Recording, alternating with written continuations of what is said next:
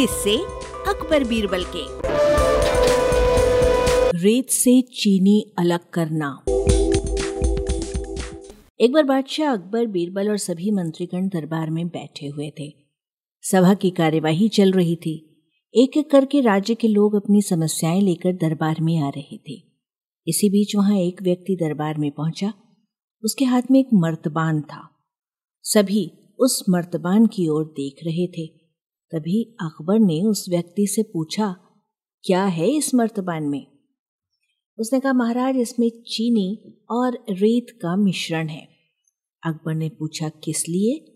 अब दरबारी ने कहा, गलती माफ़ हो महाराज, लेकिन मैंने बीरबल की बुद्धिमत्ता के कई किस्से सुने हैं। मैं उनकी परीक्षा लेना चाहता हूँ। मैं ये चाहता हूँ कि बीरबल इस रेत में से बिना पानी का इस्तेमाल किए चीनी का एक एक दाना अलग कर दें। सभी हैरानी से बीरबल की ओर देखने लगे। अब अकबर ने बीरबल की ओर देखा और कहा, देख लो बीरबल, अब तुम कैसे इस व्यक्ति के सामने अपने बुद्धिमानी का परिचय दोगे? बीरबल ने मुस्कुराते हुए कहा, महाराज, हो जाएगा। ये तो मेरे बाएँ हाथ का काम है।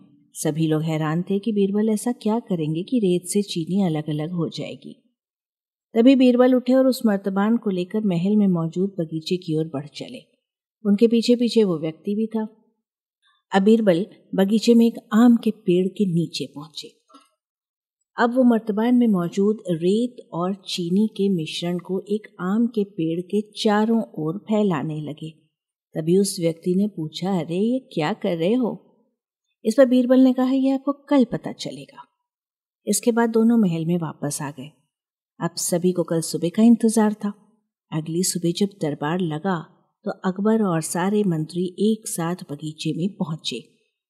साथ में बीरबल और रेत व चीनी का मिश्रण लाने वाला व्यक्ति भी था। सभी उस आम के पेड़ के पास पहुँच गए। सभी ने देखा कि अब वहाँ सिर्फ़ रेत पड़ी हुई है।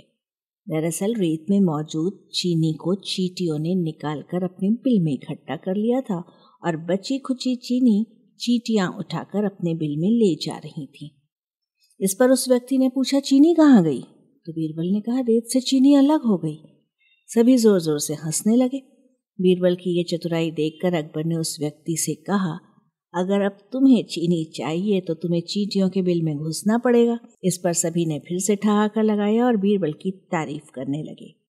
इस कहानी से ये सीख मिलती है कि किसी को नीचा दिखाने का प्रयास आपके लिए कभी कभी हानिकारक भी हो सकता है।